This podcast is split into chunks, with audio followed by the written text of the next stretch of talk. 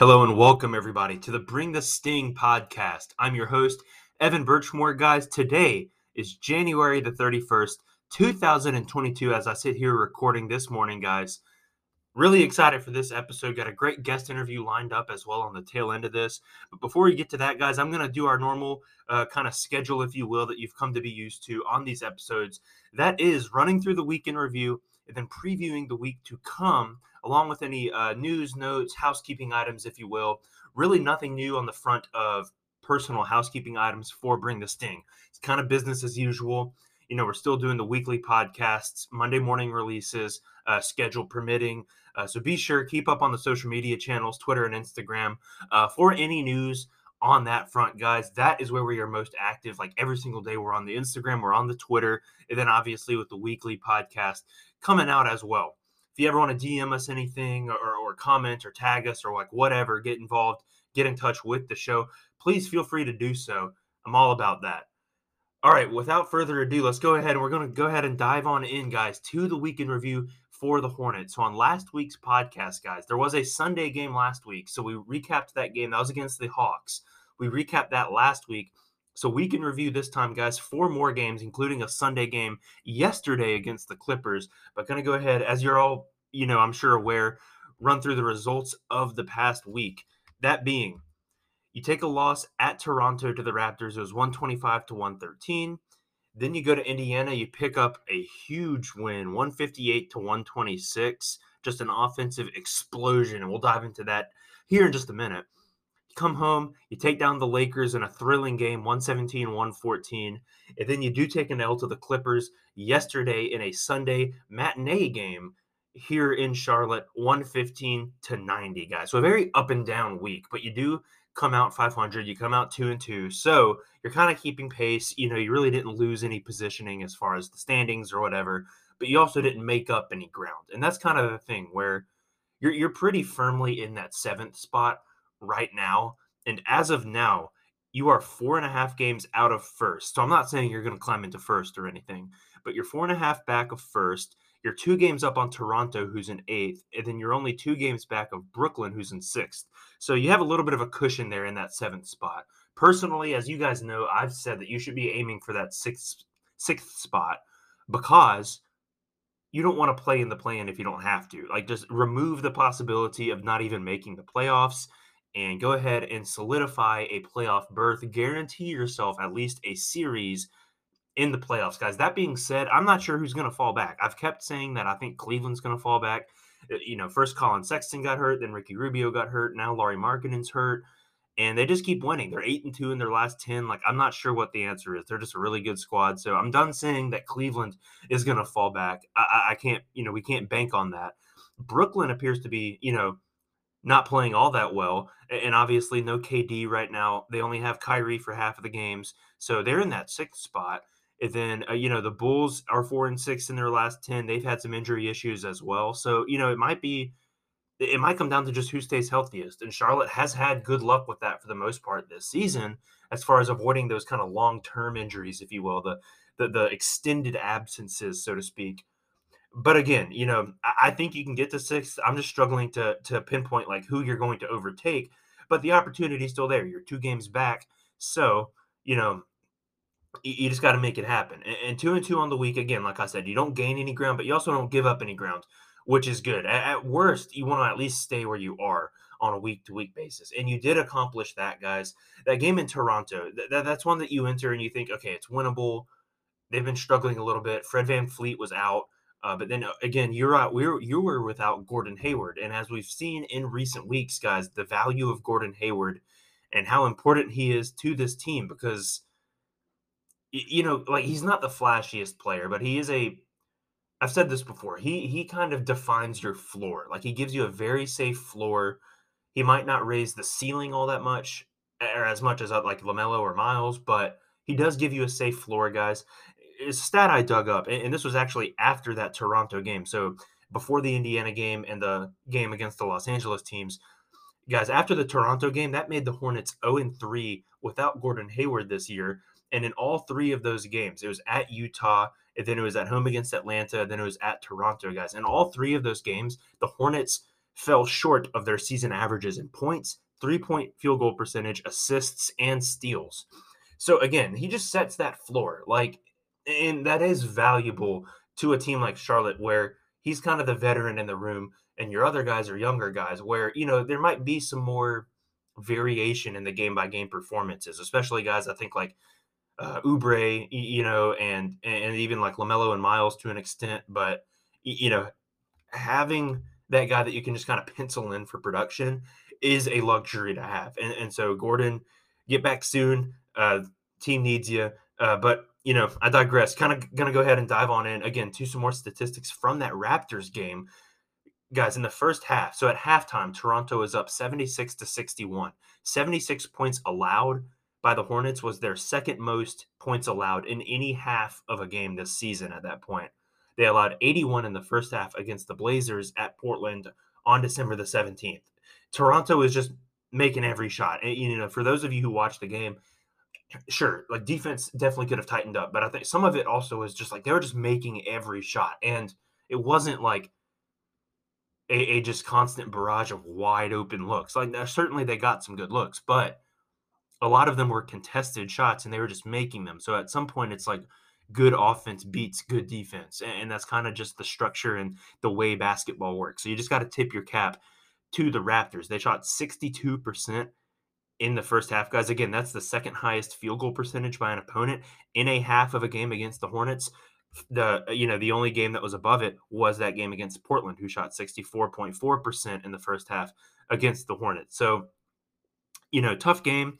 You know, one kind of good silver lining, if you will. James Bouknight had a great game, 18 points, 55% from the field, five of five out of, uh, on his free throws. So, you know, that's a storyline to keep an eye on where kind of by necessity in these past couple games, you know, you had no Gordon and then no Kelly Oubre uh, and James Bouknight has been playing real minutes and, you know, has kind of answered the bell, you know, to an extent. So I think that's really, really good.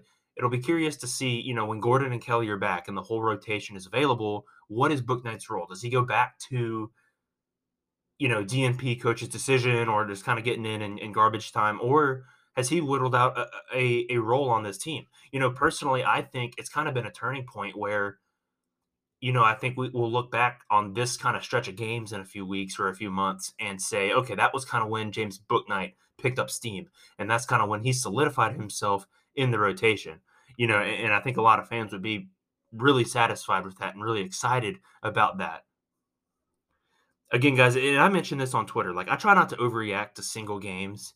I try to analyze trends and things that go beyond just one game or even like two games you, you know what are what, what's kind of going on on the on the broader scale and just to kind of put that toronto game in perspective guys like you know obviously you want to win every game right i'm not saying that you should be you know happy that you lost or anything but as easy as it will be to overreact to that guys just keep in mind toronto had their best shooting half of the entire season in the first half they had their best scoring half of the entire season in the first half. Gordon Hayward did not play, and PJ Washington was ejected before the end of the first quarter, getting in that kind of uh, little dust up, if you will. And you know, so just kind of keep things in perspective, guys. Like, and then you ended up you lost by 12 points. So, you, you know, again, like, is it a, a good game or anything? No, and I'm not I'm not saying that, but just keep that in perspective when analyzing that.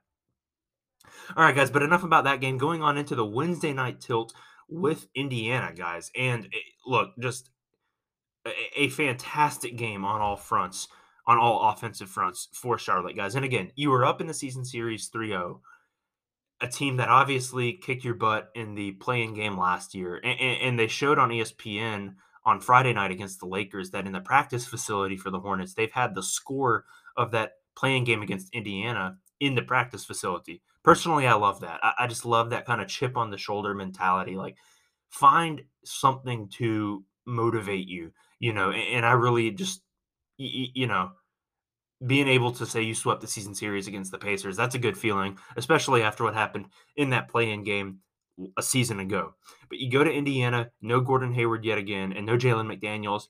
Indiana was just, you know, rap like their rotation was just not full at all. No Sabonis, no Miles Turner, no Malcolm Brogdon, T.J. Warren, T.J. McConnell, all out. So that's five players out. But again, you were down two guys as well. So you go into that game, guys. I'm just going to read off the records that you set that night. I'm sure you're familiar by this point, but most points in a game in Hornets history, 158. Most points through three quarters, 113. Most points in a half, 87. Most threes made in a game, you tied your franchise record with 24. Most points by a player off the bench was Kelly Oubre with 39. And then most threes by a player in a game, Oubre tied that record with 10.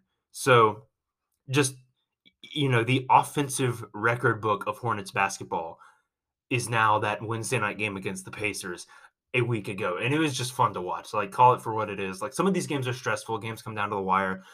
But when you got it going like that and you're watching it, say, okay, get it to Kelly and he's pulling up from, you know, from three or get it to, to Miles or Terry or LaMelo. And, and it's just fun to watch when, when the team is clicking like that. So on all cylinders, guys, Hats off, LaMelo Ball recorded his fifth career triple double. He had 29 points, 10 boards, 13 assists.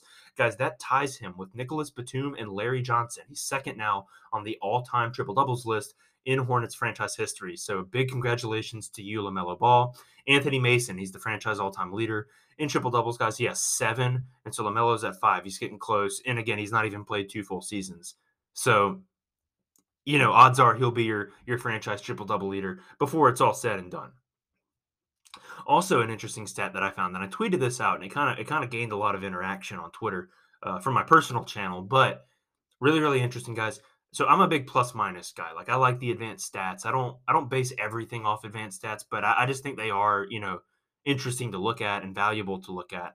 But LaMelo Ball in the Pacers game, he had a plus 45 plus minus. To put that in perspective, guys, that is the fourth highest plus minus by a player in a game in Hornets history. Now, the three higher plus minuses in a game all occurred in the same game. So again, plus minus like if you just have a blowout win, you're going to have a lot of players with a high plus minus, right? But the three above him guys, Jeremy Lamb, Kemba Walker and Marvin Williams, they had a plus 51 for Jeremy Lamb and then Walker and Marvin Williams had plus 47 respectively in the game just a few seasons ago where you beat the Memphis Grizzlies 140 to 79. I'm sure you guys remember that. So you go out, you win by goodness, uh, you know, 61 points. And so that's where those inflated plus minuses come from. So LaMelo Ball had the highest plus minus in Hornets franchise history outside of those three guys who had that plus minus in the blowout win against the Grizzlies. So just something interesting, something to to uh, take note of from that contest, guys. And that segues into Friday night, a, a marquee matchup, Lakers in town. Look, anytime the Lakers come, anytime LeBron's in town, it's a it's a big deal. And of course, then right before the game, we get the news: no Anthony Davis, no LeBron James. And look, on one hand, that made it obviously a, a more winnable game for you when when they have two guys who are on the All 75 team. One guy who you know is a consensus top five player in the history of basketball, not playing for the other team like clearly that makes it an easier game. On the other hand, did it take a bit of shine off the matchup? Yeah. Did it take energy out of the arena and energy from the Hornets? I don't think so. You came out of the gate hair on fire and just really started strong, guys. And then the second half happened. And look, it was kind of a letdown in the second half, to be honest. But I'm not mad about a win. Like, it kind of bothered me online after the game to see fans look, I understand being frustrated that you kind of gave up. A, you gave up a twenty point lead and it came down to the final shot. Like that should not have happened. It should not have been that close of a game. I agree with you on that point. But but if you can't have the perspective to appreciate that you won the game against the Lakers on national TV, look, just like appreciate the win. Look, I'm not saying that you need to say it was the greatest game ever or that you know, it was a flawless performance or anything, but you won the game. You won the game. And if you just just have some perspective and like appreciate that you won the game. It just kind of bothers me that people get so wrapped up in the negativity that they can't sit back and appreciate, you know, the results of what happened on the court. And again, it wasn't even just the, the fourth quarter you actually outscored the Lakers 30 to 29, but that third quarter is kind of where they made their run. Russell Westbrook putting up 30 points in the second half. And I saw this thing on Twitter and it kind of, you know, got my wheels spinning. And like, I, they're not a better team without LeBron and AD. Like, you know, obviously, I'm not, I'm not, you know, trying to imply that they are, but I think Westbrook is able to play a certain way without LeBron on the court where they're both pretty ball dominant guys. Like they, they really can't playoff. They're they're more effective with the ball than off the ball. I think that's fair to say. And with LeBron there, it kind of mitigates some of what Westbrook can do. Now, without LeBron, it kind of opens it up for Westbrook. And I think he was just kind of able to go like vintage OKC Westbrook and and really kind of just, you know, head down, bull in China shop, drive to the rim. And, and, then he got his three point shot going there at the end. And, and honestly, I had to hold my breath on that third and final three pointer that he attempted, the one right at the end of the game. But I digress, guys. I, I think that kind of did open things up for Westbrook a little bit. So I'm not going to read too much into that. Like, that was his best game of the season, his highest scoring game of the season. So, you know, but you get the win. And, and again, at the end of the day, you get the win over the Lakers on national TV at home.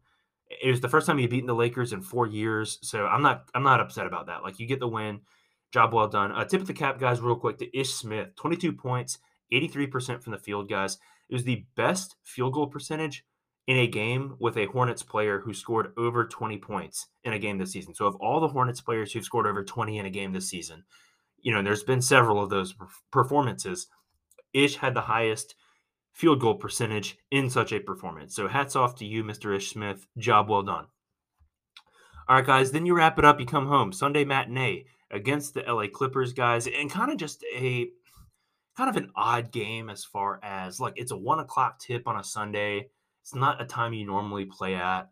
And not to make excuses for, for losing or anything, because the Clippers are a good squad. I think Ty Lue is a fantastic coach, even without Kawhi and Paul George. Like they just have a really good culture, a really good like I, I just think they they play so well as a team and they're a tough out, like call it for what it is. But they come to town and they, they kind of beat you, you know, the, the final score is a bit inflated. It was a close game in the second half, and, and it kind of gets away from you you know, there at the end. And I said this like moral of the story, guys. Like you're gonna need Kelly and you're gonna need Gordon back. Like you know, you can win games here and there without those guys, but like at the end of the day, you do need your whole rotation full and your full kind of arsenal of firepower, if you will, because you only put up 90 points. Again, you lost 115 to 90, and that was the lowest point total of the year for the Hornets. So obviously, missing Gordon and Kelly showed up yesterday afternoon hopefully those guys get back soon, guys. You have two days off before your next game. You're at Boston on Wednesday. So hopefully you have the whole rotation ready to rock and roll on Wednesday night. One positive, guys. Going to tip my cap really quick, and then we'll dive into the week ahead. LaMelo Ball yesterday. He had 10 assists and zero turnovers. Guys, on the season, that's the most assists without a turnover by any Hornets player this season. Again, 10 assists, zero turnovers. So, job well done, LaMelo Ball. Tip of the cap. All right, guys. So, this week, Interesting games on the schedule. Yet again, you're at Boston, as I just mentioned, on Wednesday. Then the Cavs come to town on Friday. The Heat are in town on Saturday. So three games against three teams, all in the Eastern Conference playoff picture, guys. Actually, your next five are against the Eastern Conference playoff picture because next Monday you have Toronto in town, and then next Wednesday you have Chicago coming to town. So really, really interesting games, guys. You're right back in Boston after you just played there recently. Uh, you know, so kind of a quick turnaround for that. I believe it, I believe it will be two weeks to the day actually uh, from the last time you visited Boston that you'll be back, you know, in Massachusetts taking on the Celtics. So we'll see how you can do, and, and hopefully, you know, bring that same energy. I think you should be able to beat Boston. Like honestly, you can. With this team, I don't look like you can win every game on the schedule. They've proven they can do as much, but obviously, are they going to win every game on the schedule? No, that's not realistic to expect that. So let's see, you know, kind of week by week. But again, catch some momentum coming up. This Cavs this Cavs game, guys, on Friday night. Cleveland has so far outperformed my expectation for what they would be this season. So this has subtly become like a really important game coming up here on Friday night in Charlotte, guys. So pack out the hive. Really excited to see, you know, bring some good energy to the crowd. And I remember at the beginning of the season, you know, you beat Cleveland in their building way early in the season. And then they came to Charlotte and they actually beat you the last time it was in Charlotte and I'm forgetting what date that was on. Uh, but you know, early in the season, they come to Charlotte, they beat you, you know, here on your home court, and at that time, it was like, oh man, that was a bad loss. You just lost to the Cavs at home, and now, you know, I mean, you don't want to lose on your home court, of course, but like, you know, they're they're not a pushover team at all. You got to bring it against the Cavs. So we'll see, you know, how the squad is able to perform in that matchup. But then, guys, Saturday night, the Heat first in the East right now, come to town, divisional matchup. you know, and, and, a team that you call it for what it is. Like you haven't really done that well against them in recent years, guys. Really, really excited for that one, and, and we'll see, you know, how you're able to perform. I would expect a raucous crowd at the Spectrum Center. I think that can kind of be a a marquee, like hang your hat kind of a victory if you're able to pull that one out against Miami. So I'm really interested to see, you, you know, just how you're able to perform against the Miami Heat. All right, guys. So that wraps it up actually for this section of the podcast. As I mentioned, we have a really, really good guest interview today with Terry. My man Terry, he's the host of the Buzz Boys podcast. Guys, so be sure to uh, follow along, stick with us for that guest interview, guys. We talk everything Hornets. We talk trade rumors. We talk ceiling for the team. We talk the week in review. We talk the week in advance. We talk James Borrego. We talk Miles Bridges, LaMelo Ball. Any and everything Hornets, guys. Terry and I dive into that on this guest interview. So be sure to stick around. You don't want to miss it. Guys, as I always say, please, please, please follow along on the social media channels. Instagram at Bring the Sting, Twitter at underscore Bring the Sting. We will follow back. We will interact with each and every one of you who engages with our content because I am so thankful for those of you who do so. All right, guys, but again, stay tuned for this guest interview, guys. Really, really good week of basketball coming up. Until next Monday, guys, go Hornets. All right, everybody. So we are joined for our guest interview today by Terry, host of the Buzz Boys podcast. Terry, how are you, man? I'm doing good, man. How are you, man? I'm good. I'm good you know, doing well, ready to talk some Hornets coming off this uh, loss to the Clippers this afternoon, just a short while ago. But but overall, a pretty decent week. They go two and two on the week. You get the win against the Pacers, then you uh, you beat the Lakers, uh, but you do lose to Toronto, and then obviously to the Clippers today. Uh, but yeah, man, I'm doing well. Uh, so kind of just before we really dive in a whole lot, uh, Terry, can you kind of just tell the audience, you, know, what's your background? How'd you get started with your podcast, and you know what got you into being a, a Hornets fan? Man, um, I have been a Hornets fan for really like my whole life. Like, um, when I got into it, I was a Bobcats fan. Like the Hornets weren't around. I'm only 22, but um, I was probably around five, and I remember having like an Emeka Okafor Bobcats. I mean, yeah, Bobcats jersey. Yeah, so old school. Like, I've it was like I've been into it for a long time my mom was a Hornets fan and she used to tell me about the Hornets and Muggsy Bogues and stuff. And it just like, you know, so I was really happy when we turned back into the Hornets and kind of moved on from that Bobcats era. But it's like, yeah, I, have been a Hornets fan for basically my whole life. And um, I started the podcast um, this summer, like right before Summer League, just because, like, you know, the draft picks with Bouknight and Kai Jones, and it was just, I could tell we were just entering a very promising era of Hornets basketball, and I just wanted to cover it because, like, I'm a Hornets fan. I get on Twitter and I just rant about the Hornets, and it's like, you know, most of the people up there don't even know what I'm talking about. So I was like, let me create a whole separate page just for this, especially knowing I'm gonna talk about anyway. So yeah, that's kind of how it started this summer, right before summer league. Right, no doubt. Yeah, that's a super cool story, and it's good to meet folks who've kind of been been in it for a while. You mentioned the Bobcats days. I just remember, you know, because you, you say you're 22, I'm 24. And so I wasn't, you know, old enough to remember the old school Hornets. The first team I remember was the Bobcats. And I remember, you know, Okafor, Raymond Felton, Gerald Wallace, all all those guys, and oh, and had some decent seasons. But you know, there I, were. I think it's, we, yeah, yeah. With that that Stephen that Stephen Jackson, Stephen Jackson, and yeah, Wallace team, like that was a respectable team that made the playoffs and I think Gerald Wallace was an All Star that year. Yeah, yeah. Uh, so, but then you know, obviously, just having the Hornets back is awesome as well. So awesome, that's really neat stuff. And I'm kind of in the same boat as far as starting the podcast. And you know, like you mentioned, just such an exciting time to be a Hornets fan, especially with. LaMelo and Miles. And like, it's a fun team to watch. Like even when they lose, it's still you know, you feel like it's still entertaining. So, like, bro, we're the number one scoring team yeah. in the NBA. So yeah, like, like, it's never boring. it's never boring. And the yeah. only thing is, we give up almost the most points. Like we were last in points given up. Now we're like twenty six. Yeah, it's like we still we still give up 113 points and score 115. So it's like you know it's going to be a high scoring game, whoever we play. It's a shootout, no doubt. It's like it's literally like if 2K was in real life.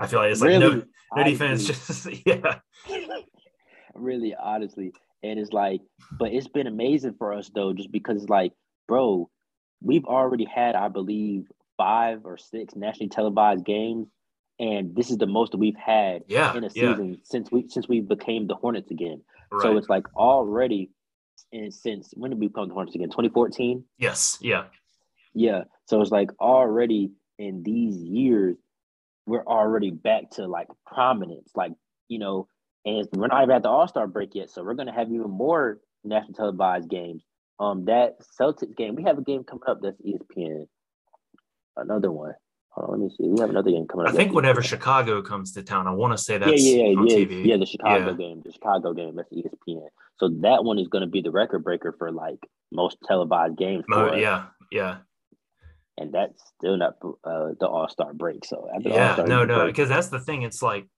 the worst thing you want to be. I feel like is bad and boring.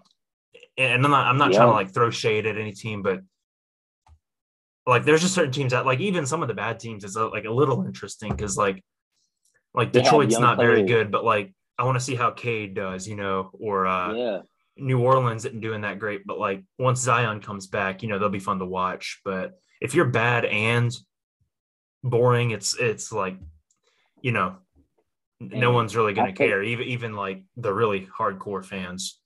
and I, I feel like that's where we were stuck at for years was just that that purgatory that just a, a treadmill of mediocrity Yeah, no it's doubt. like you know we weren't a lottery a high lottery pick team getting good young players but we're not this team that's you know top six seed kind of fighting for real playoff positions like every year we were just kind of around 35 40 wins just you know right there and you know you had Kemba Walker and he was super fun to watch but it wasn't enough to get the national attention the national media constantly because like okay Kemba Walker goes off we still lose by 20 or we Yeah. still lose by 50 like there was plenty of times where we we saw Kemba Walker have 40 it resulted in nothing Right. He had 60 he had 60 something one time Yeah, yeah. i think that was and i think that was against the magic so it's Mhm. like it was a lot of times where it was like it's the Kemba Walker show and that's it And it's kinda like- all-star. Something that, you know, it's no like diss to Kemba at all. Like love Kemba. Uh, but Love I think Kemba. it was Chris Broussard who said this, the uh, national uh, Fox Sports NBA analyst. But he said he said one time like Kemba kind of has a he is a star, right? Like in Charlotte he was a star, but kind of has like a role player's mentality, I guess. He- yeah, he's not Whereas like he, he wasn't like the most flashy guy, you know.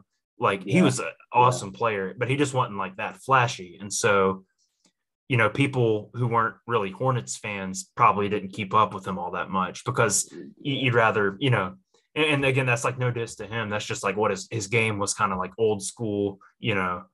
It's kind of like played really tough. So that step back. He was lightning quicker, like that Yeah, step yeah, back, yeah. Oh my god! But yeah, it was like he won the sportsmanship award multiple times. So it was like he's just a good guy. You Oh, know, yeah. he's not he's not a guy a lot of celebrating and just you know getting getting a lot of attention. So and I kind of hate how the media is treating him now. But that's just kind of what comes with going to those big market teams. yeah, But, yeah. When you're in New Uh, York, it's like you better you better play well, or else it's kind of like even like Melo at the end. It was like they they turned on kind of doing him dirty the same way, you know, and he was probably Yeah. the best player they've had in in a Yeah. long time. So in a long time. And I think I think that was Phil Jackson's doing.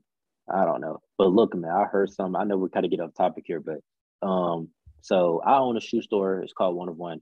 But um, my friend owns a shoe store. It's called Courtside in Raleigh, and a lot of celebrities go in there and shop. And Zion Williamson had went in there. Uh, it was probably back in October, and um, my boy asked him straight up to Zion's face. He said, uh, "What's your next team?"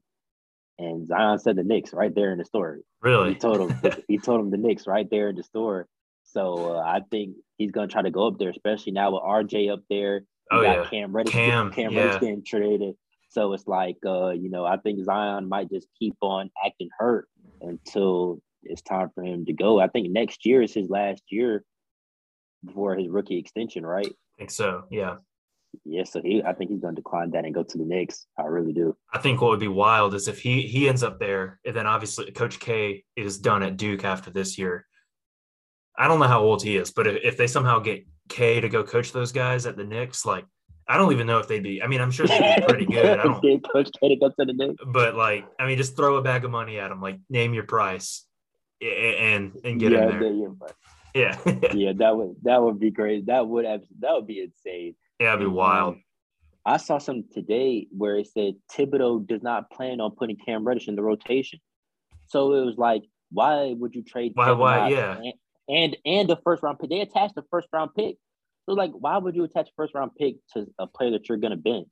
I don't understand anything. The Knicks, I don't understand anything the Knicks do. Honestly, I get it. It's like because they were a good team last year, like pretty good, and, and Randle did really well last year.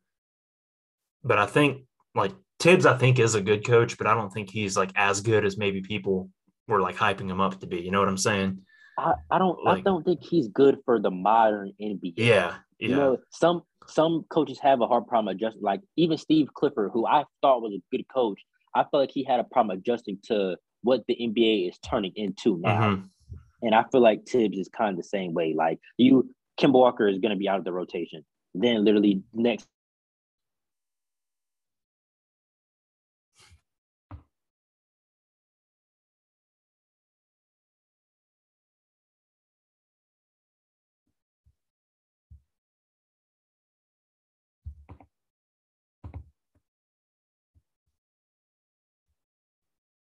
This week, I bet. I think we lagged a little bit there. yeah, yeah, I know at one point All I didn't hear the coach. I didn't hear the coach K part because it had lag, but we can get to uh, this week though.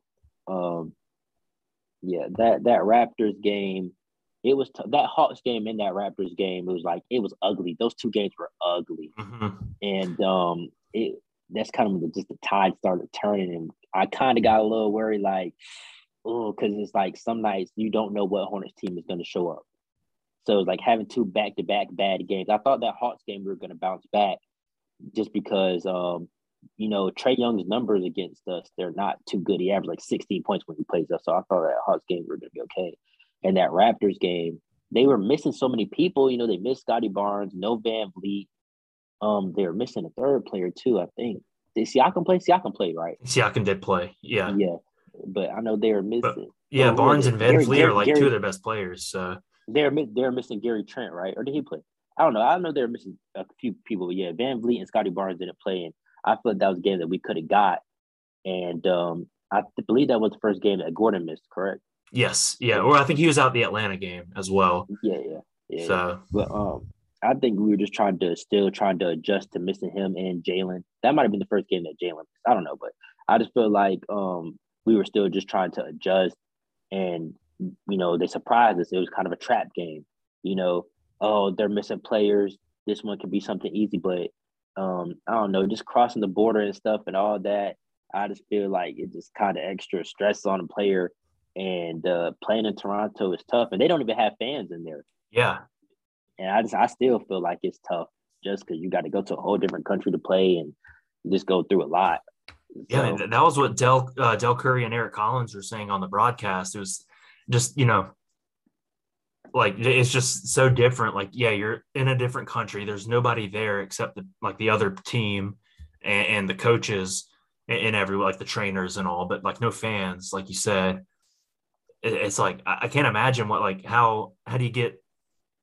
I mean, it's the NBA, so like you're excited to play, of course, but I I feel like you, as a player, you like feed off that energy from the crowd. So you're an Yeah, empty, even if empty it's gym. It probably just feels like a scrimmage or, or like a practice or Yeah. something almost. yeah, and it's kind of crazy just to think that like that was the norm in the NBA last year. Yeah, Like- yeah, It's crazy. So it's like yeah, with us and our home court advantage, like Buzz City is really starting to show up. So it's like to go from that to yeah, like just an empty gym. You know that once that momentum kind of swings to the other team, you know it's hard because I mean I'm pulling up the box score right now. Bro, they had one, two, three, four, five. They had six double digit scorers. OG Anunoby had 24. Gary Trent Jr. had 32. Siakam had 24. You know, when you got guys put up big numbers like that, that's three 20 point scorers, and then you still got more people in double digits. It can get out of hand quick, especially when there's no fans to cheer you on. right. And I mean, Yeah, no doubt. And I mean, our, our defense really is is become like a problem at certain points because like you can't give up 125 to the Raptors, bro. Right. I yeah. Mean, no doubt. No like, doubt. That, that's how we. That's how we're losing these games, man. That's how we're losing these games. You're giving up too many points. Like, you know, the method of all right, let's just go out and try to outscore everybody. It's not gonna work every time. When them shots, uh, you know, like we scored 113 against the Raptors. If you score 113, that should be enough to win. Yeah, you know, like so, yeah, no doubt. Like I actually pulled up some stats here, and, and it I tweeted this out uh, um like during these games. So like going through the losses last week. So Atlanta, you lose. Uh, and I guess well, I recapped Atlanta on last week's episode, but the Atlanta game, Charlotte scored 91, which was so they only scored 90 today, but until today, that was the least amount of points they've scored in a game like all year. And then they also only made four threes, which was the least amount yeah, of threes. 11, 11%. So I was like, I, I didn't, you know, like overreact to that game. I just think that was, that, that does happen. Like, I mean, it was just like, that's not going to happen every night. But then the Raptors game, they come out in that first half, just making everything. Eh, Toronto did. And it was just, you know, it was here, it was 76 to 61 at half so you put up 61, but you're still down by 15. That was the second most points allowed in a half by the Hornets. And then it was the second highest uh, field shooting percentage in a half by any team against the Hornets was the Raptors in the first half. Because I was watching it and it was, it was just like, I mean, some of them were open shots, but I mean, it sounds weird to say, but like I, I do think the de- the the defense was decent some of the times, but it was just they were just making every shot, and, and so I mean that that you know there, there's only like that's so much little, you can do about that.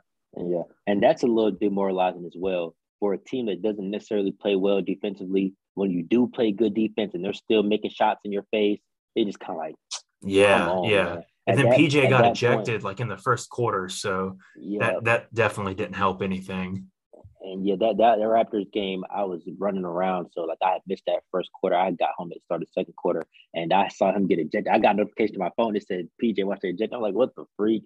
And yeah. I mean, I feel like that was a bogus, a bogus ejection. I mean, at least they both got ejected, but you know, the guy hit PJ in the back first and PJ just kind of turned around and pushed him to you know defend himself. Yeah, but I think like I double know. text was fine, but I, I wouldn't have tossed him. Yeah, I feel like I felt like me the first guy, the Raptors guy should got dead just because you took a shot to him with his back turned, and of course retaliation going to come after that. But I mean, it wasn't what it was. But for us to already be like shorthanded, losing PJ was tough for that game, especially with like people like Siakam and just like the Raptors really play a lot of small ball. They don't really have a traditional center. So we needed somebody like PJ in there. And that kind of also could have been why it kind of got out of hand the way it did. Yeah, no doubt. Like I, am sure, like I'm not saying we would have won if PJ stayed in, but the would have had a, a way better chance, I think. Uh, but yeah, then you get into that Pacers game, and it's kind of like just like NBA Jam and, and, like everybody was on fire basically, or, or, like 2K and they're just like the shooting sliders were all the way up. Like that, this is, these are the records they set in the Pacers game. So most, many, so many records. most points ever in a game by the Hornets, 158. Most points after the third quarter, they had 113. Most points at halftime is 87 uh, or no, sorry, they scored 87 in the second half, I believe it was. Yeah, was most, yeah, most points in a half. Most threes they've ever made in a game, 24. And then Kelly Oubre had 39 off the bench, which broke his own record for bench points. record. And then most threes in a game by a Hornets player, uh, Kelly had 10. So, it like it, it was amazing, man. And uh, you know, when um the last game we played against Lakers, where they showed that we have that Pacers thing, the yeah, Pacers score hanging in yeah. there. That kind of that shocked me because I, you know, that hadn't been leaked before that Lakers game. Right, right. I was shocked, and um, it's like you can tell we're super motivated when we play the Pacers just off of that play-in result. Because I mean, bro, we got destroyed in that in that play-in game. Right. And uh, you know, I think we're just using that as fuel, and I love that, especially as a young team you know, because as a young team, you know, you don't necessarily have to be motivated. You know, we haven't been to the playoffs before, so it's like, you know, you can easily just say uh, this life in the NBA, but no, we're like we're hungry And to come out and sweep the Pacers this year 4-0, I love that. Because like, you know, we're proving this is not gonna be last year. Right. But yeah, but yeah, bro, we were hot and you can just tell we're just so motivated to get that Pacers team. And it was just insane because everything was falling like everybody just coming right down the court, no hesitation, pulling up from three. Yeah. Cash. like that second half was crazy. You just bro. get a zone. It's like, man, this is never seen anything like that. I mean, not not for that long with everybody. Like you see, like one guy get Everybody. but yeah, Everybody was hot. And Man. uh, really, we could have we could have scored like 165. We would have left the guys in, but you know, for garbage time, we put in the, the young Yeah. guys. But we we could have kept going for real. It, it was it was crazy, man. yeah, man. If they It wanted to get 160, they they could have, no doubt. They could have hit 160. But Yeah, 158 is crazy. I think somebody said like that's the highest point scored in the NBA since Team LeBron in 2021 at the All Star game. So it's like That's bro, what it like. I feel like it was kind of like an All Star game, like in that fourth quarter. I mean, like the way they were playing and all was kind of was like what you see in the All Star game. It was just like, all right, come up the court. Okay, it's your turn. It was Yeah, like it was just- it was crazy, man. that's crazy. it it's like- wild. I hated that Kelly Oubre could not play against the Lakers because it was just like, oh dang, you know, you kind of want that momentum to carry over because Kelly is somebody who gets really hot and really cold. He's Yeah. a streaky player, so it's like for him to have a game like that, you want him out there. So for him to miss that Lakers game, it was like, oh man, Right. But- yeah. And I guess getting into that Lakers game, just you get off to a great start. They almost come all the way back and have a shot to win at the very end. And and uh, Russell Westbrook just misses the shot. But like I, I was, you know, a win is a win. So I'm not going to be upset Exactly. about us winning. exactly. Like, could they have played better? Yeah, like ab- they could have. And it probably shouldn't have been that close at the end. But you still had no Gordon Hayward, no Russell, or sorry, no Kelly Oubre, and then Russell Westbrook had the most points he's had in a game all year. So, Yeah, like he went crazy. It was it's kind of crazy because like, bro, Russell Westbrook had the worst first half of his career. He was like a negative 27 in the first half, five points. It was the worst first half of his career. Then he comes out in the second half, half 30, has the fucking best half of his career. It's like, well, damn. But really what happened was the baby, the baby's brother, yeah, yeah, like his the baby's brother was arguing with DeAndre Jordan for something. Like it started with him, and then he started arguing with Russ Westbrook. Started it's like of all the guys on the Carmelo. Lakers to try to beef with, like why DeAndre Jordan? like, yeah, like bro, he sucked. So it's like then he started chirping with Carmelo. He started chirping with Russ, and they just got hot. It was kind of like a purple shirt guy moment. yes, that was exactly what it was. When, when we played the Heat, and it's like, bro, when they when he first started talking, when he first started arguing, we were up twenty, and then by the end of the quarter, we're up two, and it's like, bro, just shut up and sit down, please. Just, just, oh my god. It's like, man, they don't need no extra fuel. Like people, you know, say whatever you want to about Russ. That's still a former MVP. You Right. know, he might he might not do it every game, but he can still flip that switch and you know take over a game, especially with us having no center. Like you know, and we have Plumlee, and Plumlee had 17 rebounds that game. You know, I applaud him for what he did. But if you watch these games, man, the way that these players drive hard and attack Plumlee, knowing that he's not a block threat, you know, it's like don't get Russell Westbrook going because we can't stop him driving to the basket. yeah, Like yeah, that's I the mean, thing. he he was hitting threes though, which was kind of crazy. Like I don't know if you saw Michael Jordan's reaction. Yeah, he stood like, up and, and walked out of the box. but that first one where his jaw dropped when Russ hit that three, he was like, Russell Westbrook's hitting threes. Yeah. he's a Jordan Brand athlete. he's a Jordan Brand athlete. Hold on, I'm gonna uh, grab my charger real quick. Oh, you're good. You're good. I got my AirPods and I can still hear you though. Oh, you're all good. Yeah, it was wild. Just, I mean, obviously Russ isn't a great three point shooter, but he, I mean, he knocks him down, and I, man, I had to hold my breath at the very end. I, th- I thought, I thought it was going to drop for sure, but Man, man, me when he shot that when he shot that shot, man, I was like, hell no. I was like, Yeah, hell no. yeah. I knew he was going. I knew he was going to miss that shot just because it's like Russell was because he made two from that spot, like back special.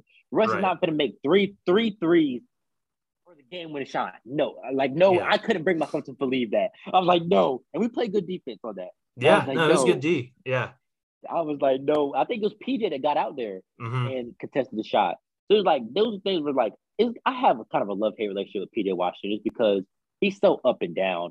But it's like he's there, he's there, man. He's a good small ball option for us. That's what comes. He's a good Oh, yeah. modern role player for us.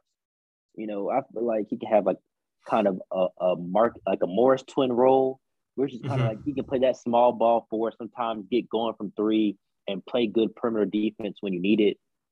But I don't know. I'm up and down on PJ, but for him to close out without fouling and you know contest that game when a shot, it was big. It was big. Yeah, no doubt. And then I obviously take an L today against the Clippers. I think just it's kind of a weird game. Like you, it's a one o'clock game on a Sunday. It's kind of a weird time. You normally don't play at that time. You know, Yeah. big win against the Lakers on Friday. So probably just and, like no excuses to. I mean, you lost, so like tip your hat to the Clippers for for beating you on your home court. But and and they're still like no Kawhi, no Paul George right now, but Ty Lue is No a Nick really good coach. no- no Nic Batum And no Batum, yeah. no, he's, yeah, he's a good. Uh, so he's, a really good coach, and man. like those guys play hard, so they're still a tough out. Um, and just I mean, I- this game was kind of similar to that um that Hawks game as to where it was just like we shot 23% from three, right, 32% from the field. And I mean, that first quarter we started out slow, but we were playing good defense. So we were able to kind of stay in it. But um, I don't believe we scored 30 in any quarter in this game. Um, let me look. Yeah, we did not score 30 at any point. We scored 25, 22, 29, and then we scored 14 in the fourth quarter. That is not going to win you a game against Yeah, really no way. anybody. Against anybody, like you're not even scoring 30 points, and the Clippers scored 33 and 31 in, in their third and fourth quarters. So it's like you got a slow start in the first half, and then the second half you didn't really pick it up. You really got worse. Um, and some of these lineups, you know, and we are missing a lot of able bodies right now, missing Oubre, and something that it kind of could have been a little deflating because after the Lakers game in Borrego's press conference, he said Kelly Oubre, I think he's going to be fine. I expect him to play against the Clippers. So maybe with him not playing today, it was unexpected, and maybe that kind of threw some things off. But we're missing a lot of points that we're trying to duplicate right now. Uh, you got Kelly, he averages 17. Gordon Hayward, he averages 17. McDaniels averages like eight. So that's like, you know, 40 something points that you're trying to replace, which is hard. And uh tonight, I think, well, today, I think really us lacking the bench production is what lost us this game. Ish Smith is not going to go off for 22 points every, like, you know, yeah, that's you a, can't a- like rely on that. yeah, that that's a fluke. That game was a fluke. Ish played terrible today. He was 0 for 6 from the field, 0 for 1 from 3, two turnovers. He was a negative 24. Ish had the worst plus minus out of everybody. He played terrible. These four guard lineups, it's like the four guards with the Bouknight, Terry, uh, like, and then you try to put Plumlee up. I don't like it at all. I don't like it at all. Um, yeah, he played terrible. And it's like PJ and James were the only people that scored off the bench with 10 apiece. 20 bench points is not enough. No way. And it's like with Oubre averaging 17 himself, you kind of take for granted that bench production. Like Oubre can be a six man year candidate for real this year. I think So yeah, I yeah. think- I mean, I think Tyler Herro will win it, but I mean, Yeah. yeah, Kelly's right up there. I think, yeah, I think he'll be in that final nomination for it. And I mean, just because the big explosion games that he's had for us, like, you know, 35, 39, he's setting records from the bench. Right. Um, but yeah, us having you know 20 points of bench production, it, it just wasn't enough. And I feel like that's really where the game was lost, truly. I mean, everybody shot poorly from the field, but it's like when your starters are struggling, you need that efficiency from the bench. And we just didn't get that. PJ was three for 14, Book three for nine. And uh, with PJ, it was like he had 10 points. And I believe the first quarter, he finished with 10 points. you know what I'm saying? He, yeah, he finishes three for 14, two for nine from three. Like, come on.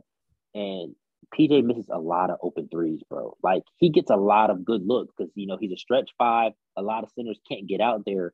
And it's like, we need those shots, especially when you're struggling. You need those open threes, man. And I feel like every time I look up, he's like got a wide open three from the top of the key. Wide open threes. He's got he, yeah, it's and he can knock them down. Like he's definitely like capable. Yeah. that that top of the key and the, the top of the key is really his spot. And uh really he shoots well from the corners, but he doesn't shoot from the corners a lot. Like the corner three is, is his best shot. He makes it the most, but he doesn't shoot a lot of corner threes. Um, yeah, I, I don't know, man. PJ is just so even from the very moment that he came into the NBA, like his very first game, he made like seven threes, I think, and set a record Yeah. for like most threes for and then like the next game, like he had like four points. So it's just like it's just kind of what he does. Last year he had like 44 points against the Kings. The next game, six points. So Mhm. it's just like it's just what PJ does. He comes, he goes, he disappears sometimes. And it was just like I really think just the lack of production from the bench is just it did us in. You Yeah. know, us scoring 90 points, you know, Oubre 17 right there. That's a 10 that's 107 Yeah. just so yeah, I think that's really just where it came from, and hopefully he's back against the against the Celtics. So yeah, that's try what to my thing. At, so you don't play again until Wednesday night at Boston. So you got two whole day. You get Monday and Tuesday totally off, and so hopefully we'll get Hayward back and Oubre back, uh, and, have you know McDaniel's. We'll see if he's able to make it back, but kind of get some more healthy Yeah. bodies, get your rotation uh, kind of closer to closer to full ahead of that game on Wednesday. And, and look, it's a Celtics team that you just beat. Uh, you know, not uh, just a couple days ago at Boston. So you're going back and and uh, you'll see what you can do. And then Friday, Cleveland comes to town. Saturday, the Heat are in town. So those will be some be some tough games. Cleveland's having a good season. I did not think they would be as good as they've been. Like I don't I don't think very many people Uh, saw this coming. man. Look, man, I I kind of had them in making the play in because I I had the Knicks coming out and I had the Cavs moving up. Um, just because the moves they made, it was smart. Mhm. They they made modern NBA moves. Put as many seven foot guys, seven foot mobile guys out there as you can. And I mean, once you do this and, and start playing zone and switch one through five, it kind of works. Like them getting Lauri Markkanen, um, Mobley, I think is the rookie of the year, in my opinion. I would vote. For, You yeah, know, he's my vote right now. and then Jarrett Allen. It's like they just got a lot of big guys in there to where it's like they can switch one through they can switch one through five, and then uh, Okoro, he's a good two way player. So it's like I you know I didn't see this though. Like they're fourth right now, bro. Mhm. I, I they're like I think they're like ten games over five hundred. Yeah. Um. And, and pull up the whenever uh, I thought, I mean, at first when Collin Sexton got hurt, was out for the year, I was like, okay, they had a good start, but like they got to come back a little bit. And then Rubio gets hurt, who was playing really well. And Hey, I I thought it was over. I thought it was over. I man, I over thought it was they got hurt. toast. I thought it was done. And then they uh, they get Rondo, who's been doing a little bit for them, but you know he's not he's not what he used to be. So, but they've you know kept they they hadn't missed a beat. Crazy, bro. They're eight and two in their last ten games. I'm looking at standings right now. They're 11 games over 500, and then they play the Pistons today, so they're probably going to be 12 games be over 12 500, yeah. which is insane, bro. I don't know if it's kind of like a off. To, I guess it's a little off track, but I was looking at like tickets for the upcoming games, and I don't know if they put the price like set the price before the season or anything because I looked at tickets for the Cavs game are like seven dollars, and it's Yeah, a Friday night and they're like a playoff team right now, and so I guess I don't know if they just I- thought they would be I bad. think I'm gonna, and, and I think I'm so- go to that game. yeah, it's like seven bucks.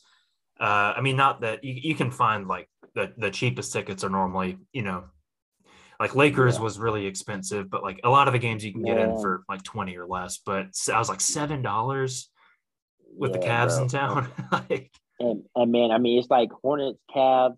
I mean, you know, it is what it is. We're still, it's still Hornets, Cavs. Even though they're good, it's still Hornets, Cavs. right. Um, really, the, the ticket prices really don't change too much. They kind of stay the same unless it's a big market team. You know, Yeah. Knicks, um, Lakers, Lakers.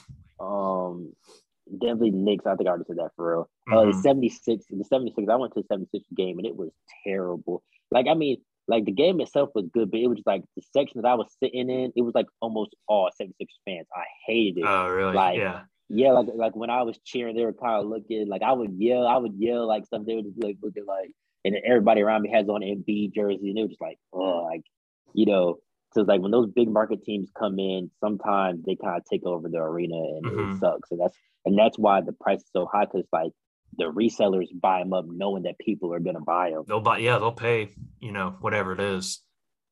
Yeah, but I, I hate that the Lakers tickets were so high, and then LeBron doesn't play, AD doesn't play, and it's like th- that's really a problem for the NBA with with these guys sitting out, especially because like, bro, every time you go on the road, people are paying top dollar to see Oh, you yeah. guys. And it's like, you know, you guys not playing. It's like, you know, they might have legitimate injury, they might not, but it's just like, you know, that that shit sucks. My friend paid to go to that game, and hmm um, e- every ticket was one fifty plus. It didn't Yeah. really matter where you're sitting. Every ticket was one fifty plus. It didn't matter where you were. So that sucks. Yeah, that's tough. Like like you're saying, I don't know if they, you, you know, I don't know what you can really do about it. But yeah, I agree. It is something that I, I wish they could. I wish there was some answer to it.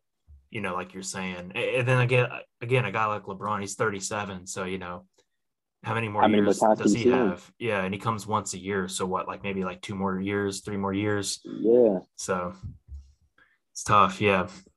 Yeah, but uh, good schedule coming up this week. Got three games, so hopefully, hopefully get uh, get some dubs and, and kind of get back on track.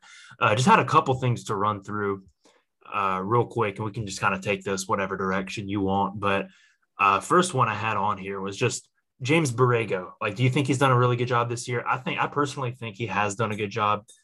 Like, I, I try to be in the middle on most things. Like, because I know you're on Twitter, so I feel like on Twitter people are either like all one way or all the other. So it's like every time we lose, they they want to fire the coach, or when we win, it's like they want him to be the coach of the year. And I just think I think he's a solid coach. He's not like one of the best coaches in the league, but he's a really good coach like for this team. And I don't think it makes any sense to want to fire him because who are you going to get who's out there who would be any better? So I'm just not Yeah. sure. I'm just curious to see like what you think about that. Man, to me, I love Borrego. I feel like he's done a great job. Bro, no coach could have gotten this team to be the number one team in scoring in the NBA. We are first in scoring in the NBA, bro. Right. And you can take that however you want to. The Hornets being number one in any category is crazy. Like, and for people to just kind of, oh, fire Borrego, da da da da, bro, look at where we've came, and this is only his fourth year. Look at where we are right now. This is the best the Hornets have ever been. I mean, they showed stats to, uh, you know, lead the game off where it said this is our best record through 50 games since 1999 hmm what do y'all want? What more do y'all want? So to me, it's just like I don't have any problem with Borrego. Uh, his rotations can be questionable at times, but most of the time we're either a shorthanded, and when we are 100 percent healthy, bro, we have no fucking center. So it's just like, what do you want him to do? A lot of the times, people are only um, criticizing him because why did LaMelo only play 32 minutes? LaMelo needs to be played 40 minutes bro. And half the time when they're crying about that, it's in games that we're winning by like 10 points. Like Right, we won right. the game. Who cares? We won the game. And it's just like people just keep crying about LaMelo's minutes. Bro, we're five games over 500, bro. I don't know the last time we were even five games over 500. Like, stop crying, bro. I thought Brady's done a good job. And it's exactly like you said.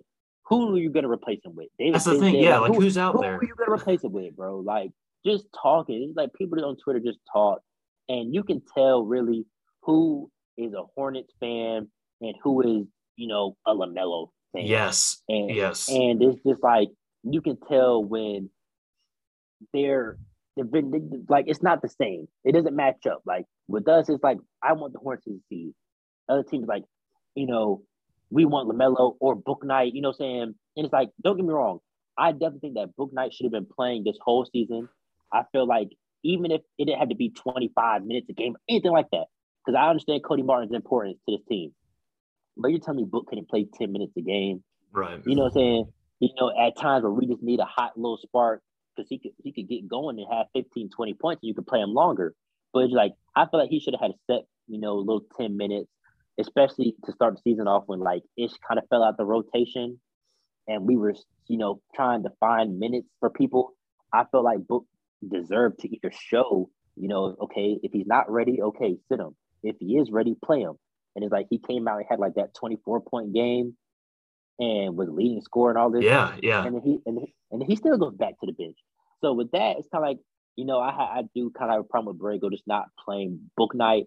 Kai Jones, he's still kind of raw. He does show a lot of promise in the G League. Mhm. I don't know if you watched the I don't know if you watched the Swarm. Yeah. Yeah. I Kai- checked. He's looked great with the swarm. Yeah. So Kai has had a couple of games where he might be ready. And with me, I kind of want to see Nick Richards. I want to see Vernon Carey. I just want to see some other alternative to Plumlee.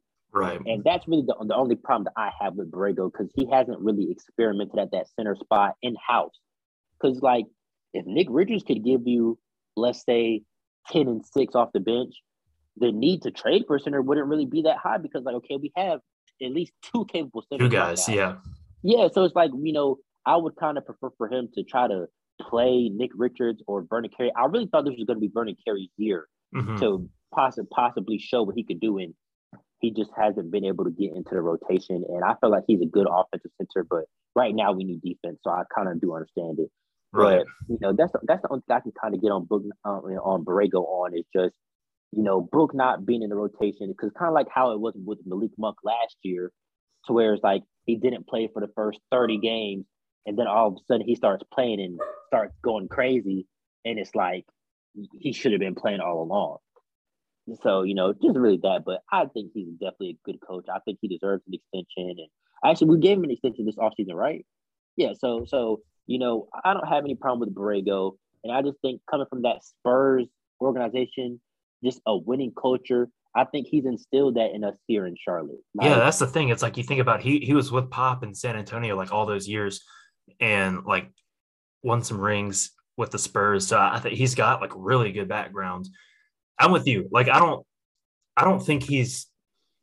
I don't want it to be like, oh, you can't, you know, ever say he did anything wrong or like question anything. Yeah, Because like, like, I'm know, with you. Like I want to see Book anybody. play some more, and, and like the whole. I've been like, man, I wish Book, you know, let's see what he's made of. But lately, I mean, he has been showing out a little bit more lately, and did some nice stuff last week. And, I think again, like you said, I mean, it's not like like this is a good team, but if you just look at the roster, like you know, they're not like the best team in the league. We're- so it's like, what do you expect? Like we're over, like bro, we're overachieving, and people Yeah. are forgetting, bro. We are the like the fifth or sixth youngest team in the NBA. yep. We are still a young team, and most of the players that we have developed are in-house players. Some of them were in the G League. McDaniels, um, Martin, those are G League players that are now rotational players. It's like we're developing players. We're winning games. What what more do you want from a coach? Right. And it's like, you know, I know last year I did kind of get on him last year because we played way too much zone last year and it wasn't effective. Um, we we led the NBA in zone. This year, I think we're still like up there in, in zone, but it's more effective now. We got I feel like Right. we got more guys. I feel like we got more guys that can kind of switch one through five and the zone is working a little bit better. But it's like, yes, the defense could be better, but you know, we don't have the players. You know, what can you do? right. And um, I think within the last like two weeks, we had jumped up to fifth. Like not for the season, we're still 26. Well, damn, we, we were 26 the other day. Now we're 28 uh, for opponent points per game. But we had like in that 76ers and that Milwaukee, like in that little, we had moved up to fifth in defense for like Mhm. those two weeks. And it's like, you know, at that point, we're still leading the NBA in scoring. And now we're kind of stopping teams because there was a couple times where we held teams up under 100 points. And it was like that defense was, you know, showing. And uh, it's like, Borrego's a good coach when he's getting that out of us. Who who else can get that out of us? right. Um, Right. we have we have we have a lot of offensive minded players. It just is what it is. Um, and I don't know if you're big into like the advanced stats and stuff. And sometimes, you know, I think they're good a good measure, and sometimes I think they're kind of bullshit.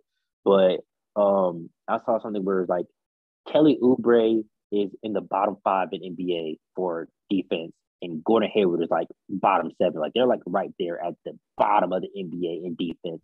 So it's like when you got those two guys out there together, what can you do as far as defense? right. Right. So I think I think I think that's kind of why the defense picked up when Oubre was in like the COVID protocols because like he, he's not that good of a defender, which kind of surprised me.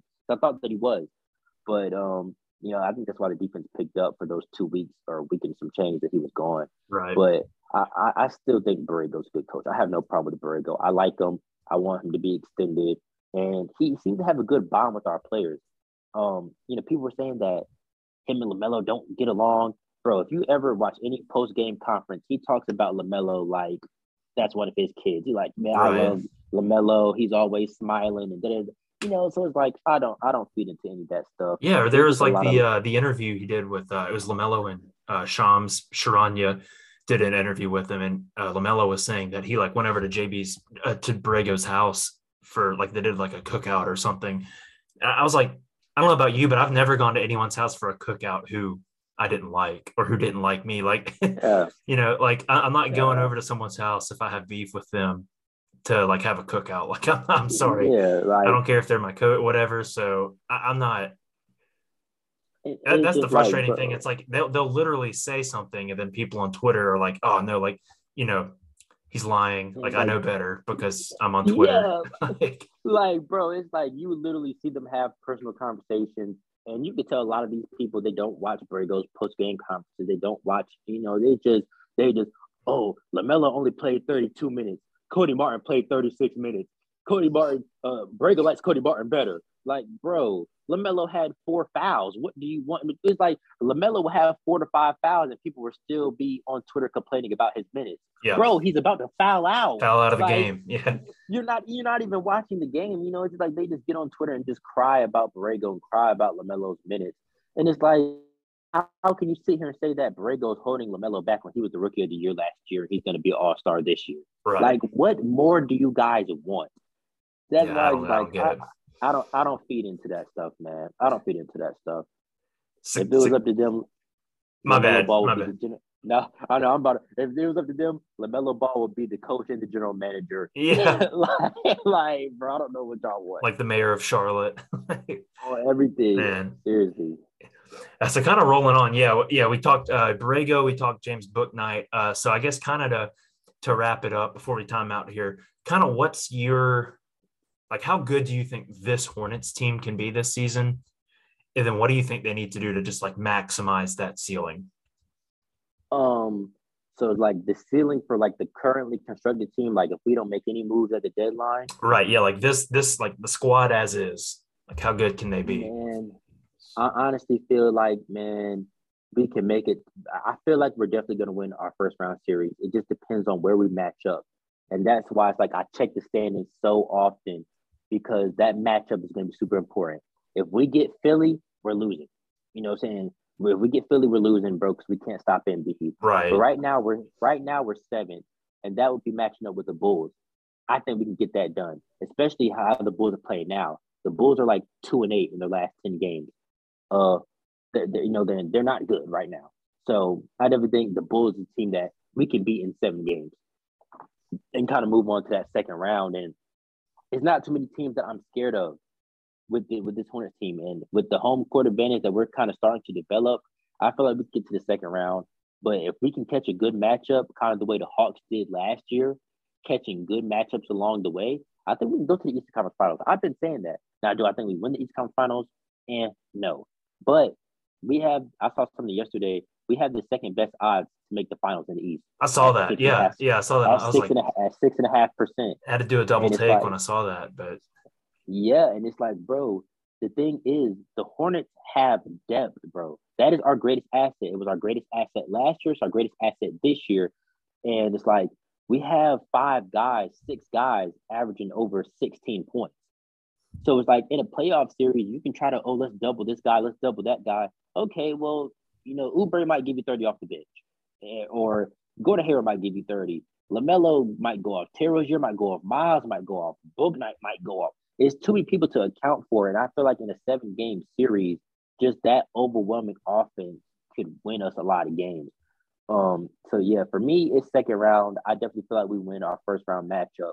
But um, we definitely got to move up to that six seed. I don't want to be in a play-in scenario. I mean, yeah, that's um, what I've been saying for weeks. Like on on my podcast, I just say like that needs to be your goal because yeah. I just like why there there's no like I don't want any part of that plan. Just make sure you're like guaranteed a series, guaranteed like in the actual playoffs. And um, I mean, really, that's why I've been so angry about the Cavs. Like, I don't know if you've seen my tweets. Like, I'm like, why are the Cavs still winning? Like, they yeah. having inj- injury after injury and still winning. And now at this point, the Cavs are fourth. So it's like, at this point, we're kind of looking at Brooklyn like, okay, we're two games with, within Brooklyn. So they've lost four straight. Right. So at this point, it's like, we're looking like, okay, we, as long as we can keep winning, Brooklyn is gonna drop down, bro, because they got the Suns coming up, the Nuggets coming up. So it's to the point where us and Brooklyn can kind of be right there with each other, and we move up to six. Um, but if we were to end up in the play-in, it wouldn't be the worst thing in the world. I mean, the Raptors, Celtics, Hawks, we beat all of them this year. Um, you know, and with us being the seventh seed, we would only have to win one out of three games, opposed to when we were tenth and we had to win two. So it's like and a home game too with your fans. Yeah, and, so yeah, yeah. and and a home game. So it's like if we were to you know be that seventh seed, it wouldn't be the worst thing.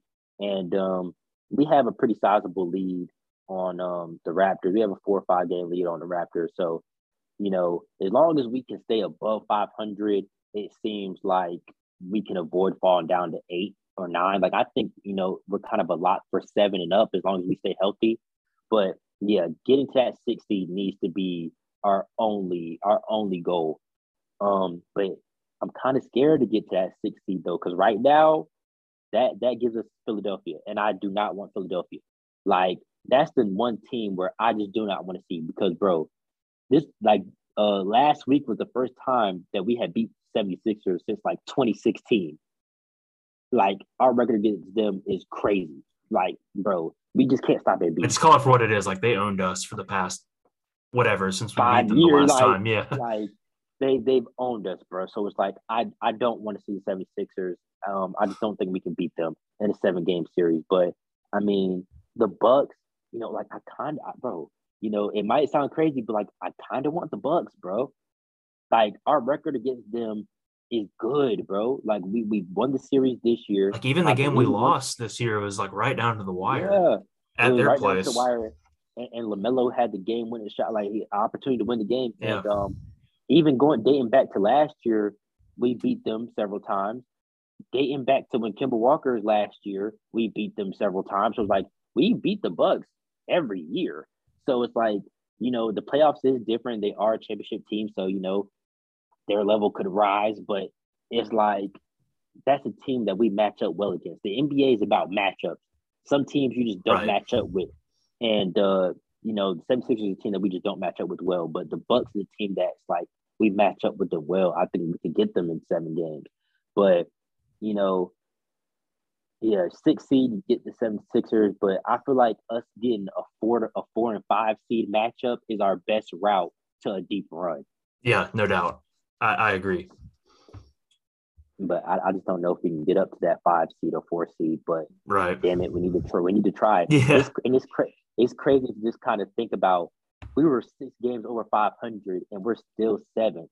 Like the East is gonna be crazy this year, bro. Like 50, 50 wins might still land you like in the middle of the pack. Like that's the thing, yeah. Like for for so long, it's like the West has been better than the East, but at least like this year, the East is better, I think, because like it's just you got you have more good teams. Yep, and I mean it's like you think about it, you look at it. The Heat are you know number one right now. It's like people forget, bro. The Heat were in the finals two years ago. Right. You know what I'm saying? So it's like they you know they have Jimmy Butler, they have solidified stars. The Bulls, DeMar DeRozan, Lonzo, um, like they have certified stars, and we're gonna have to see if Lonzo gets surgery on his knee and if he's like how long he shut down because that's gonna change the way that the Bulls are kind of looked at. Right. And the Bulls, the Bulls are gonna start sliding, bro. They're three and seven in their last ten. They're gonna start sliding down the same way that uh, Nets are. But you know, right now we're matching up with them. But it's just gonna be interesting to see how these standings shake out and kind of who we could end up matched up with in the first round because that's gonna be, you know, do we make a run or not? yeah. our first round yeah. matchup is. Who who would you want us to play? Like who would you pick for like that good first round matchup? Hmm. I think God, that's tough. I don't I don't love the way we match up with Cleveland because they have so many so much so size, like so many tall guys. Yeah. But yeah. they're the only team that's like kind of not been there before. You know what I'm saying? Like as far as like yeah, very very young team. Yeah, like I guess Rondo's there. He's been there before, but like other outside of him, you know, Kevin it's Love. a lot of young guys. Yeah, Kevin Love coming off the bench. So uh, I guess as far as like catching a young team, be Cleveland, but on the court, I don't really like that matchup a whole lot uh, coming out. And then yeah, Philly, I don't I, I don't want to see Embiid. I don't. I guess yeah, Chicago would be interesting. like that's why it's like like looking at the rankings and the standings, it's like there's not too many weak links in here. No, no. There, there, you know, saying like there is no Knicks team or Hawks team to where it's like, okay, we could beat. Like they're not in the playoffs, bro. Right. Like, this year. So I mean, it's like I mean, the Celtics is obviously a team that I feel like we could definitely beat in the first round, but like, there's no way for us to match up with them. There's no way for like, there's no way for us to match up with the Raptors or any of those teams. Like, unless we move up, and the NBA can shake out anyway. We're only four and a half games back from being first, bro. Yeah, so like, yeah. you know, if we string together a nice little win, you know, we could be top three.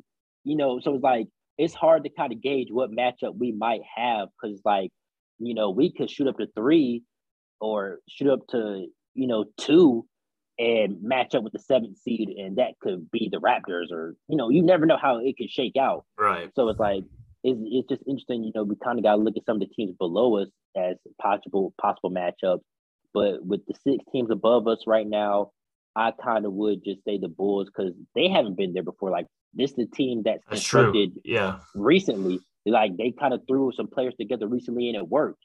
You know, like Lonzo, DeMar DeRozan, they don't have, you know, playoff chemistry together. They don't have that that chemistry together. And Vucevic could give us problems in, in the post, but we beat this team already. So it's like Mhm. I, I guess the Bulls, if I had to say, but it is tough. It is a couple teams that you look at like you kind of want to avoid. Yeah, no doubt.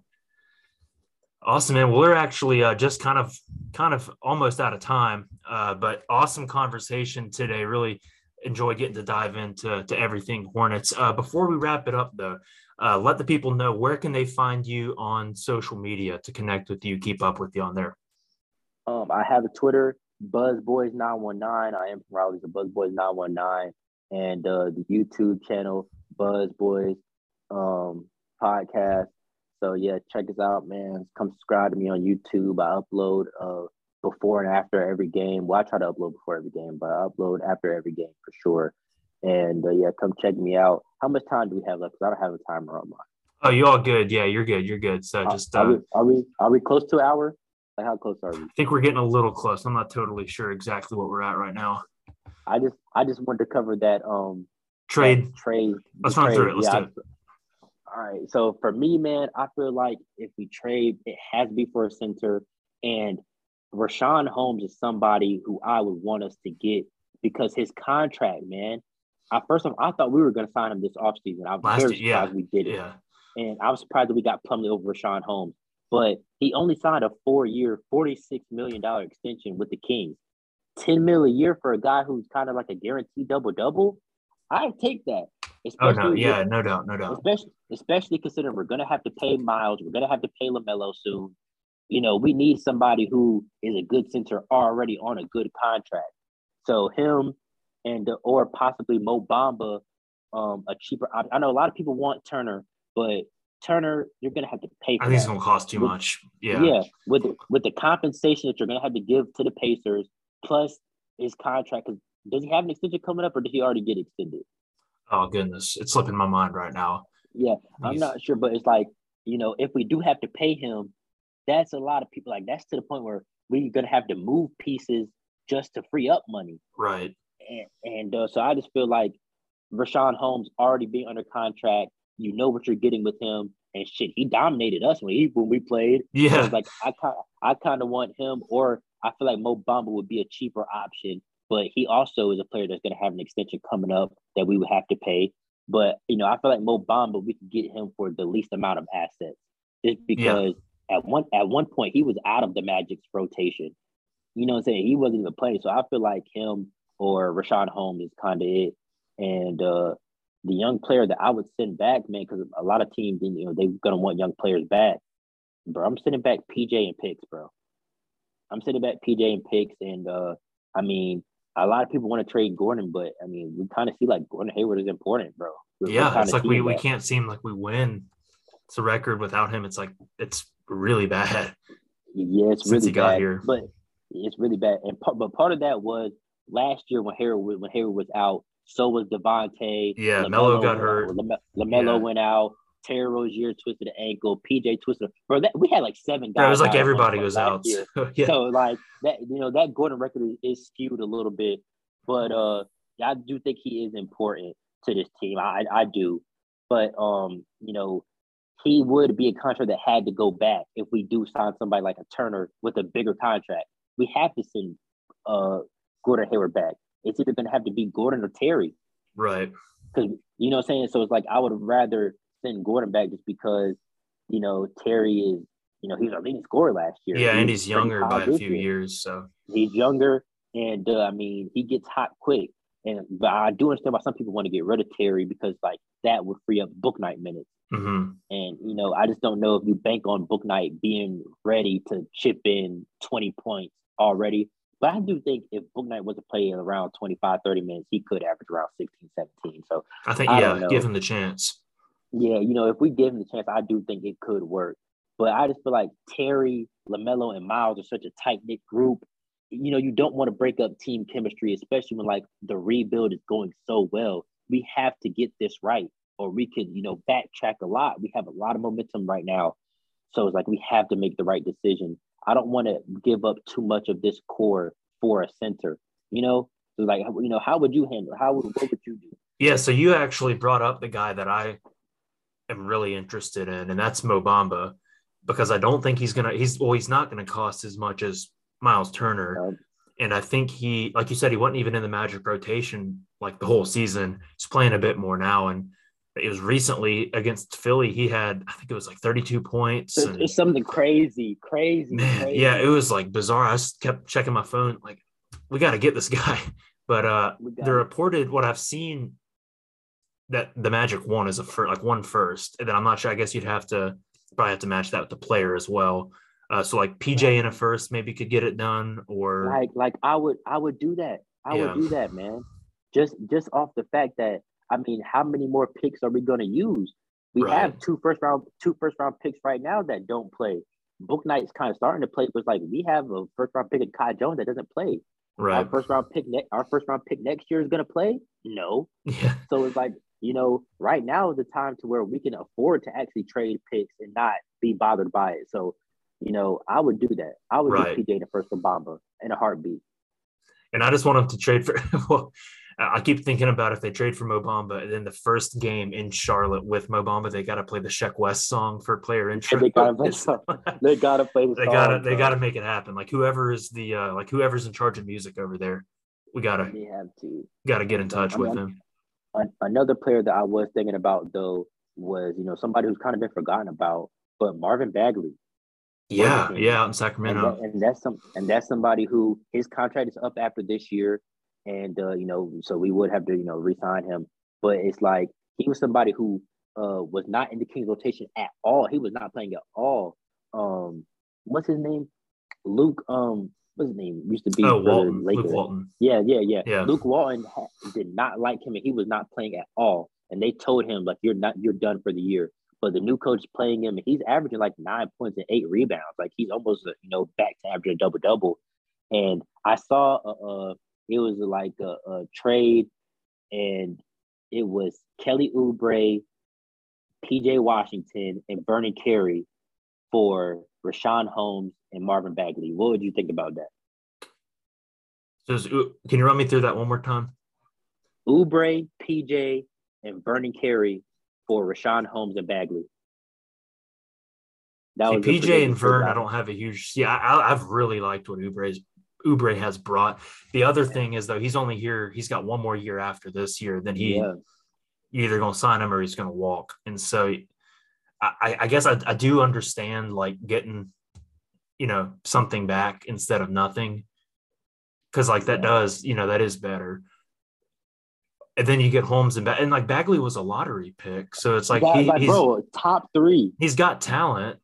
Like I don't think And bro- anyone has ever questioned thing that. is, and the thing is, he's a true seven footer. You yeah. know, like we're trying to we're trying to kind of force PJ to be the center, bro. PJ is six seven, bro. Hmm Like, so it's like getting two two legitimate seven footers with him with hum, him in Holmes. That's tempted, bro. It's PJ is almost tempting. like it's kind of he's almost like you remember when the Rockets uh, it was the year they they should have beat Golden State it was three years ago, and uh, Chris Paul got hurt, but they had PJ Tucker playing center, and he was like six foot five. Yeah. And there's this there's this Yeah. graphic I saw on Twitter, and it was like all the starting centers for like the Western playoff teams that year, and it was uh, I forget- all who it was, but you know then there's just like PJ Tucker at six five, and there's like everybody else, you know, all these seven footers or whatever. It's like it's just like you know. Now I do believe that, that that small ball is important for certain matchups, but most teams do have legitimate center. right, You know what I'm saying? They they might have a, a, a good chunk of people who switch everything and play small ball, but almost every team has at least one legitimate seven footer that can play traditional basketball if needed. right, Like, you know, just just a run pick and roll. And bro, we don't have that. Like Plumlee, he turns the ball over a lot, a lot. which is something that that bothers me, bro. Like in that Lakers game, he had four turnovers. He led the team in turnovers. Like, why do you have four turnovers and LaMelo has one? Why do you have more turnovers than my point guard, bro? And even today, he tried to throw like a kind of like a no look bounce pass to Terry Rozier and it got stolen. I don't need you doing that. Point Give the ball plum, to Lam- point give the ball to LaMelo. Yeah, Yeah, plum plum dog millionaire. So it's like, yeah, it's just times where it's just like, bro, I- we just need a traditional center that can rebound and dunk and get some blocks. no doubt. Like seriously. So, you know, I, I wouldn't mind, especially because I mean, I think the Kings are gonna start selling, bro. I think so. Yeah, Um, let me see where they're at in the con- they're 13th. They're 13th right now, and they're 18 and 33. Their season's over. They've lost six in a row. They're done. yeah, So I think they might they might start selling. Um, you know, Buddy Hield, he's been in trade rumors for years. So it's like once they lose him, it, it, it's over. They're just gonna try to rebuild with Fox, Fox and Halliburton, and they might give us Richaun Holmes and Marvin Bagley for cheap yeah. Maybe so. Be worth worth making a call at least. Because we Think need so. that front court. We need that front court just help seriously. Right, right. No doubt. But yeah, I don't know about that trade just because Oubre, he's a legitimate six man candidate, and we kind of saw today like that bench production is super duper important. Yeah, he like- is. Like, I mean, we we definitely miss him when he's not in there. Like, no doubt about that. We Right. miss him, man. And it's like, I mean, but if you do that trade though, Bagley can give you double digits off the bench, and then um Richaun Holmes, he's gonna give you double digits. And shoot, I guess if we don't send Plumlee back, we would still have him off the bench. Right. So it's like, you know, it, you know, you could pay Marvin Bagley at the backup four spot, really, because he's been playing the four for them now. Right, So, right. That's kind of intriguing. It, It's it kinda man. You got me. You got And my that- wheels spinning on that. Now I have to go And- dive into that a would little free bit. up- that, that would free up Bouknight minutes. I'm trying to think of Would. the page. It might have been it might have been Bleacher Report. I don't know. It was just I just typed in Charlotte Hornets trade rumors and you know that popped up. Came up. I liked it. Yeah, I like I liked it. I liked it because it's like it's something that honestly could be pretty realistic. Good. Yeah, no doubt. Awesome, man. Well, man, they, hey, this was a blast getting to link up, do this guest interview, man. I've been Yeah, looking forward to this for a while.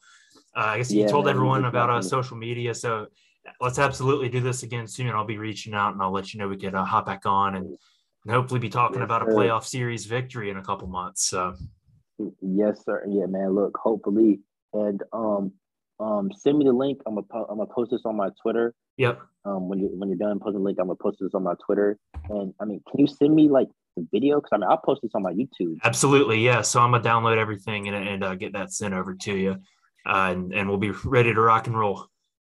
Awesome, man. Yeah, man. Nice talking to you, Evan. Absolutely. And, uh, and yeah, man. Hopefully, we're talking about a playoff a playoff win because I if we go to playoffs, I'm going to a game. I don't care. I no try doubt. to go to a game. I try to go to a game a month, but bro, I want to go to a playoff game. Like it's been too long, bro. Yeah, yeah, no doubt. Awesome, man. We'll make it happen. All right, All man. You have an awesome rest of your day. Appreciate you linking up with me. You too, man. Nice to meet you, Evan. Take care. Yeah, man. no doubt. All right, we'll see you. All right, man. Thank you.